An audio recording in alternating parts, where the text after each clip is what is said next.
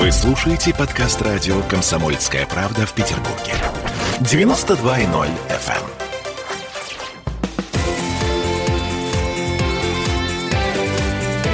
Картина недели. Петербург, Петербургское радио «Комсомольская правда». С вами Ольга Маркина. И напротив меня сидит Александр Сергеевич Записоцкий, ректор гуманитарного Санкт-Петербургского университета профсоюзов. Александр Сергеевич, здравствуйте. Здравствуйте. Ну что ж, подведем некоторые итоги уходящей недели. Попробуем. Ну вот начнем, наверное, с а, неприятного. Неприятного, но странного. Итак, санкции. Санкции как ритуал. То есть теперь получается у нас генеральный прокурор Игорь Краснов, глава СКР Александр Бастрыкин, начальник Росгвардии Виктор Золотов, а также Александр Калашников, глава ФСИН. Ну вот никак не смогут позавтракать в Париже, в Майами, держать счета в европейских, американских банках.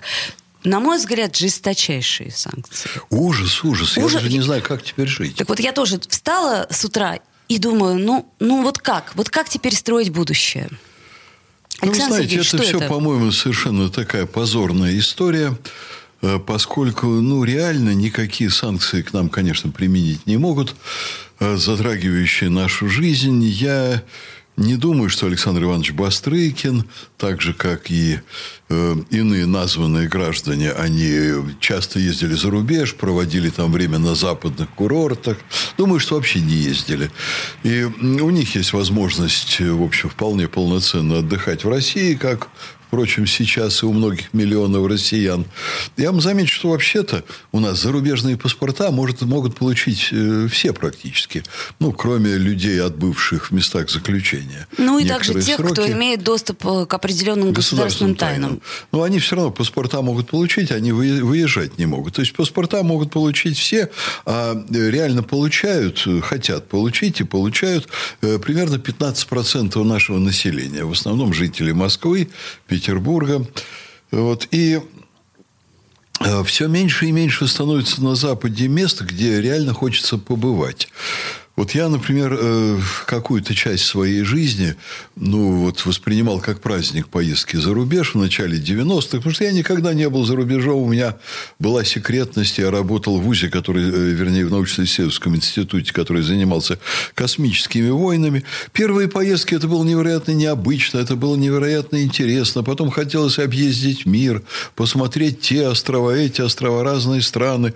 Потом я заметил, что все меньше мне хочется ездить, особенно там куда-то далеко.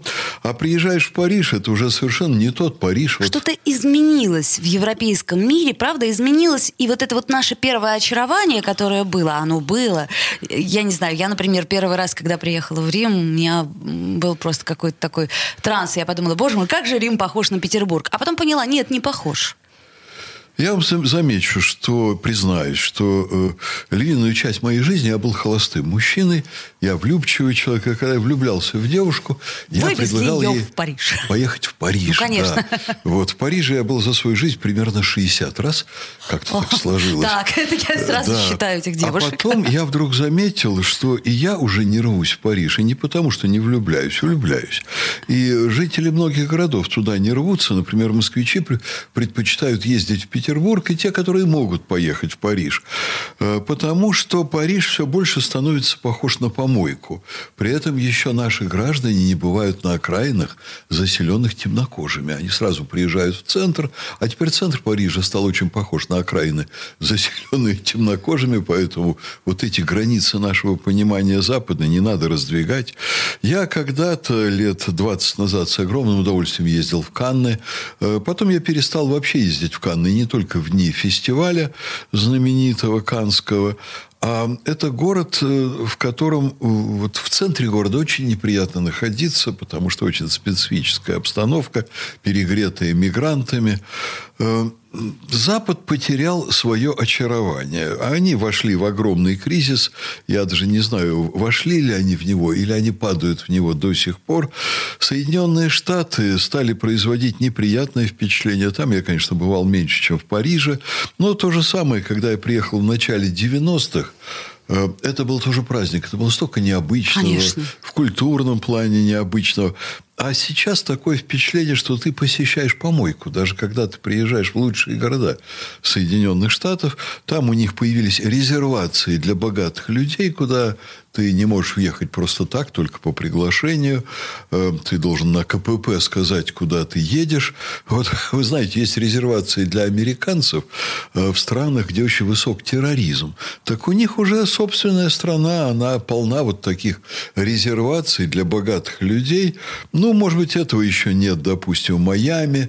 Э, город живет на широкую ногу, и как-то вот такая обстановка еще позволяет там находиться вот уже большие вопросы по поводу Лас-Вегаса, например. Вот я как-то съездил туда на Новый год, и я понял, что я этого не хочу больше никогда.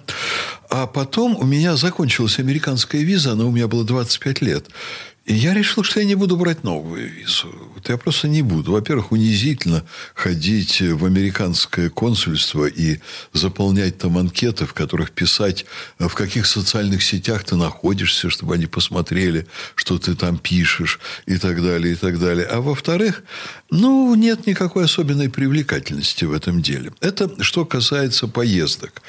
А теперь, что касается экономики, надо сказать, что санкции против нас э, страны объявляют эти санкции на нас практически не действуют.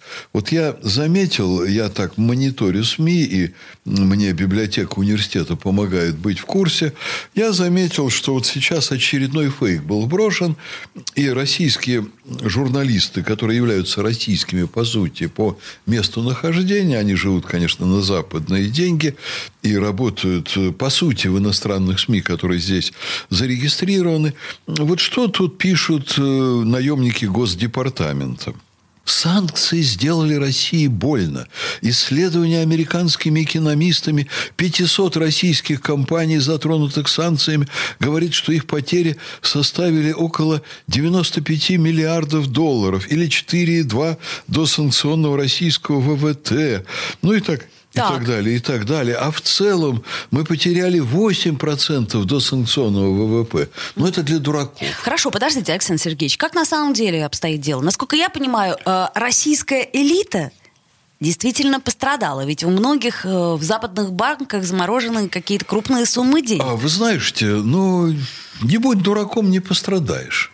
То Все, что я могу в разных сказать. корзинах эти, яйца? Эти люди, да, значит, а в разных корзинах яйца, а потом, как тут пошутил по телевидению один товарищ, остались без яиц. Да. Да. Вот. Мне не то чтобы жаль российскую элиту, вы не поверите. Это не элита, на самом деле. Да. Это жулье, которое пытается укрыть и там, и сям уворованное. Но на самом деле давайте поговорим о экономическом ущербе. А вообще могут они нам сегодня нанести экономический ущерб? Могут в некоторых очень узких зонах, очень узких зонах. И мы чрезвычайно заинтересованы в том, чтобы они нам этот ущерб нанесли. Вот в этом и есть ключ. Я тоже так считаю. Я считаю, что... А... Э, чем, тем скорее, так сказать, мы начнем производить свои товары. Да, конечно, господи, у нас тут был целый сонм великих мыслителей, в кавычках, современности, которые, между прочим, некоторые из них были министрами экономического развития, они сейчас остались только на других должностях. Они говорили, а нам вообще ничего своего производить не надо, а давайте мы просто будем туда, на Запад, гнать нефть и газ, и мы все замечательные товары отсюда получим. Скажем, в Петербурге исчез потрясающий уни... институт научно-исследовательский, просто растворился в никуда. Один из лучших в мире, единственный в стране, который занимался титаном титаном. Понимаете, производством нужных для нас изделий из титана. А потом вдруг обнаружилось, что у нас не самое хорошее оборудование для освоения арктических шельфов. Ну, знаете, господа, надо всего несколько лет, от трех до пяти, чтобы догнать и перегнать Запад, если вы занимаетесь при наличии вот наших специалистов, всерьез выделяете деньги. Три-пять лет, и у нас появляется собственное оборудование для шельфов. А я спрошу, а куда делась электросила? Которая занимала большие очень площади в центре почти Петербурга. Ну, надо сказать, и... что электросила до сих пор работает, просто э, хотелось бы, чтобы она возродилась. А давайте мы узнаем, что она производит, поэтому мы обнаружим сразу, что работает она совершенно не так. Она оказалась э, под, э, так сказать, властью германских корпораций, немецких корпораций, которые, конечно, хотят по всему миру продавать свои турбины, свое оборудование и так далее. Да, есть вот такие вещи, которые мы сегодня сами произвести не можем. Вот я, например, с интересом узнаю у специалистов, как мы закупаем западные станки через пять стран, потому что мы не можем изготовить вал для атомной подводной субмарины. Нет такого станка. Вот возим оттуда. Раньше делали сами и работали очень хорошо. Давайте снова делать сами. Что за безобразие? Почему мы уходим из таких очень важных для нас отраслей? Вот, э, понимаете, Германия сейчас устраивает жуткие провокации против нас. Значит, мы отправили туда э, уголовника Навального. Они его якобы лечили, возили, возили на машинах Бундесфера, изобрели там фейковые у него химические отравления, по которым они никакие документы показать не могут.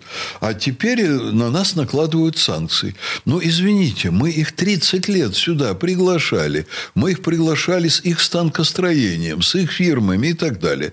Ну, давайте мы закроем для них сегодня двери и будем развивать все свое. Ну, это выход. Это действительно выход. Единственное, почему мы с Александром Сергеевичем Записоцким скучаем, это по сыру. А, ну, а сейчас мы сделаем паузу, после которой вернемся в эфир. Картина недели.